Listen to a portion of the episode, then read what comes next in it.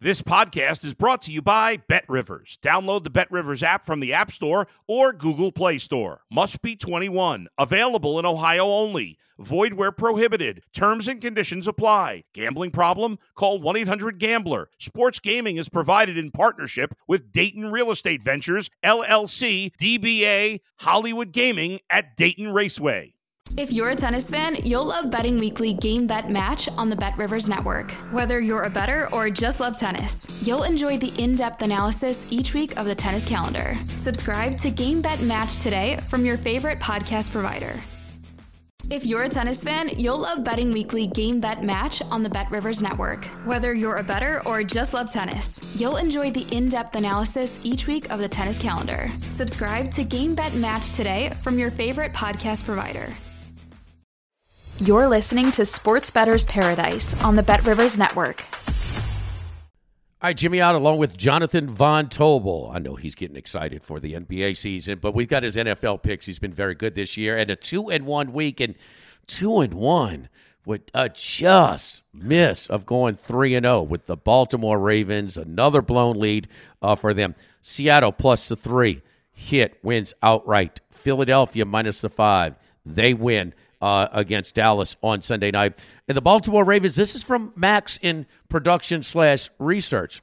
Not the entire season, but of the Baltimore Ravens' three losses, they have trailed by a total of four minutes yeah. in all three of those games. So not to not to open up the scab anymore, J, uh, JVT, but still nice scab. Uh, a, a two and one with a near miss on a three and zero. Oh. Yeah, right. A twenty to ten lead late into that game, pretty or into that fourth quarter, and you give a fourteen late points. And you know, here's the thing, Jimmy. It's like it's for me, right? It stinks because they don't cover. For them, I mean, you should at least win that game. Like that's the thing. Like that, the bare minimum from that game against the Giants when you oh nearly double them up. Actually, no, they did double them up in, in, yards pretty much, 406 to 238. How about seven yards per play to 3.8 for the New York Giants?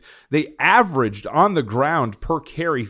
I think it was yeah, 8.8 yards per carry. They, they, they completely annihilated the New York Giants statistically but they lose that game outright. They, they have these issues with the blown leads. That play with Lamar Jackson, again, you don't need to cover. But when you're up by three and Lamar Jackson decides to, for some reason, force a ball downfield on a broken play, there's no reason to do things like that. And they lose that game outright. So, a tough one to swallow. Uh, but you'll see that uh, the theme of going against the Giants because they think they might be a tad bit lucky through these first few games, so it might be consistent this week. Oh no, no, just a smooth sailing with this five and one. I mean, it, there is no doubt about it. Uh, I think, uh, and listen, when things happen in New York, it is the number one media market. We're both in the business. We are market driven. Okay, they're always overrated. They're always inflated. Sorry to dampen the the dampen the, but this team is not a five and one team. I'm sorry. And uh, they, look, Daboll's done. Daboll's done an excellent job. I mean, he's in the top three uh, as far as coach of the year. I mean, he's basically taken. There's not a whole lot of new pieces, uh, you know, that they have right there. It's the same quarterback that he's making serviceable, actually even playing pretty good. So, hey, give him all the credit in the world, but a little bit of smoke and mirrors uh, with this five and one uh, at this point. Let's perfect segue talk go into your first pick, and you are looking maybe to uh, take advantage of maybe the inflated uh, point spread value on the New York Giants. Now the Jaguars have had their late uh, game failures as well mm-hmm. as of late with a couple of close losses at home to Houston, and then they gave up a lead on the road to Indianapolis. Jags are minus three at home here against the Giants. Yeah, I'm just gonna I'm gonna take my shot. You know, I think that last weekend it was one of those where I had the right idea, but the result was incorrect with the Baltimore Ravens. Twenty to ten lead in that fourth quarter, as I mentioned. Uh, you're completely outgaining them, yards per play, overall yards, and yet the mistakes are really what shoot you in the foot, and you don't get it done. Uh, I'm going to go back to that well here. Uh, the Jacksonville Jaguars, to give them some credit, and look, they went through that two game stretch where they were terrible. And, and, by the way, that was Trevor Lawrence, right? Trevor Lawrence was atrocious. He committed seven turnovers over the course of two games, didn't really go well for him. But when he's holding on to the ball, this team has been relatively solid. They are right now, I think they have the, I'll do some quick math, the seventh best EPA per play metric in the National Football League defensively uh, this Jacksonville Jaguars team, and they're 11th in offensive EPA per play. This team has done very well uh, for where they're at right now. And when you're talking about the New York Giants, a team that I think from a market standpoint is a little overvalued and a team that has all the indicators in the world that they're skating on thin ice with some of these results. Uh, I feel pretty comfortable here again, taking my shot in lane three with the Jacksonville Jaguars. They're a well coached team. They're very undervalued in terms of what they bring to the table defensively. And the Giants continue to slip down the standings in metrics in terms of their own defensive play. Uh, I'm going to play the Jags here, and I'm going to take my crack one more time, Jimmy, that the, the Giants are due for a fall back down to earth because it looked like they were in the fourth quarter. Ultimately, though, they pulled that one out. Yards per play offense, the Giants are number 22 yep. out of 32 teams. Yards per play defense, they are number 23, as you just alluded to uh, right there. Being in the 20s doesn't equate into a 5 and 1 team. No. So, um, or how about their, their point differential, too? I think right now they're just barely plus 14, despite being four games over 500. You know, that's that is not great when it comes to what this team has been able to do. So, like, kudos for them. And look, I have over their win total of seven. I'm loving the fact that they're stealing these games uh, at a ridiculous pace. Um, so hopefully they can at least get to seven here for over the course of the rest of the season. Uh, but I think it was the same thing with the Cowboys last week. That one came home.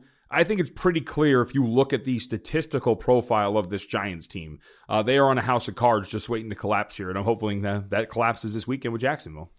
And just on the flip side, Jacksonville top ten, number nine in yards per play defense, and number eleven in yards per play offense. Yep. So I mean, this is it's. Uh, I mean, usually these things kind of uh, you know kind of even out as far as the the breaks, the luck uh, of the game. It's sort of the, the big plays, but uh, the metrics are all toward the Jaguars here uh, at uh, home. And so wait for these Giants to have a little bit of a, a hangover effect uh, as well. I know their coach seems to get emotionally excited at the end yeah. of these games, but hey, give him all the credit. He is taking his team in fun. And you know what? There's something about a coach who instills in a team teams finding ways to win.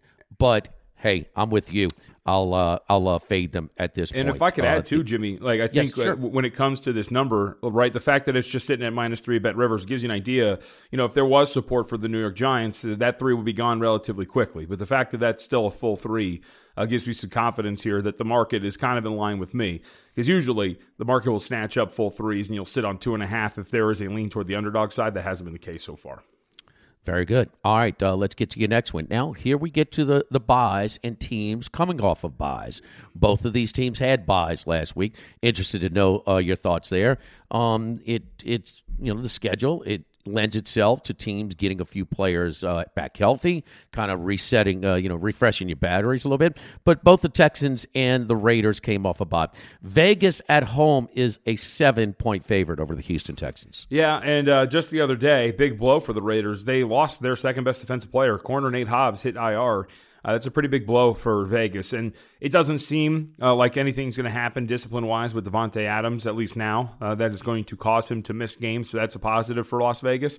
But I, I, think when you look at the Raiders, Jimmy, one of the things that has stuck out to me over the last couple of weeks is how bad their defense has been, especially that secondary. We saw in that second half against the Kansas City Chiefs uh, where they scored, and I think it was included a couple of first half drives too, but where the Chiefs go down, they score on five straight drives. Four of those were touchdown drives. This secondary has slowly been falling down the standings in terms of metrics. Right now, they come into this game the sixth worst defense in the NFL in terms of EPA per play, and their passing defense, the second worst in the NFL, behind only the Detroit Lions. So while we're making a lot of the failings of this offense, which has kind of been the case, right? You know, they got shut out in the third quarter of that Chiefs game. They've been very disjointed. It is this defense outside of Maxx Crosby which has really failed the the, uh, the Las Vegas Raiders. And I don't think you're going to be able to.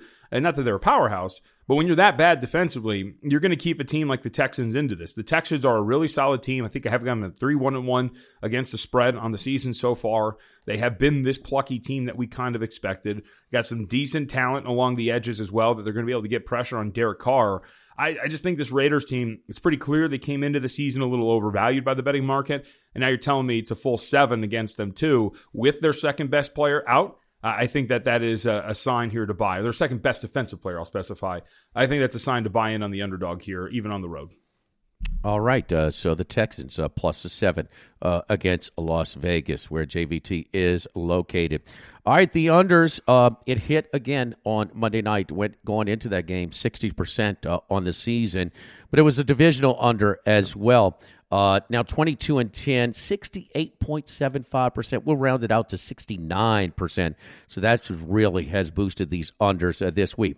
But both these teams were divisional unders. Seattle and Arizona went way under in that NFC West matchup. And the AFC West matchup, boy, hit the brakes in the yep. second half in overtime uh, with the Chargers in Denver going under. That's right. Uh, this just in Denver going under again. But now they break away old divisional rivalries back in the old AFC West when Seattle was in the AFC. Seattle and the Chargers back in Los Angeles. The 50, uh, 51 is the total, JVT. You're looking at the total. Yeah, what year was that, by the way? I don't remember that. The Seahawks Chargers, old division rivals. That was a little before my time. Uh, no, so, look, I was actually, I was really tempted by the Seahawks here. You know, as we know, I backed them last week against the Cardinals.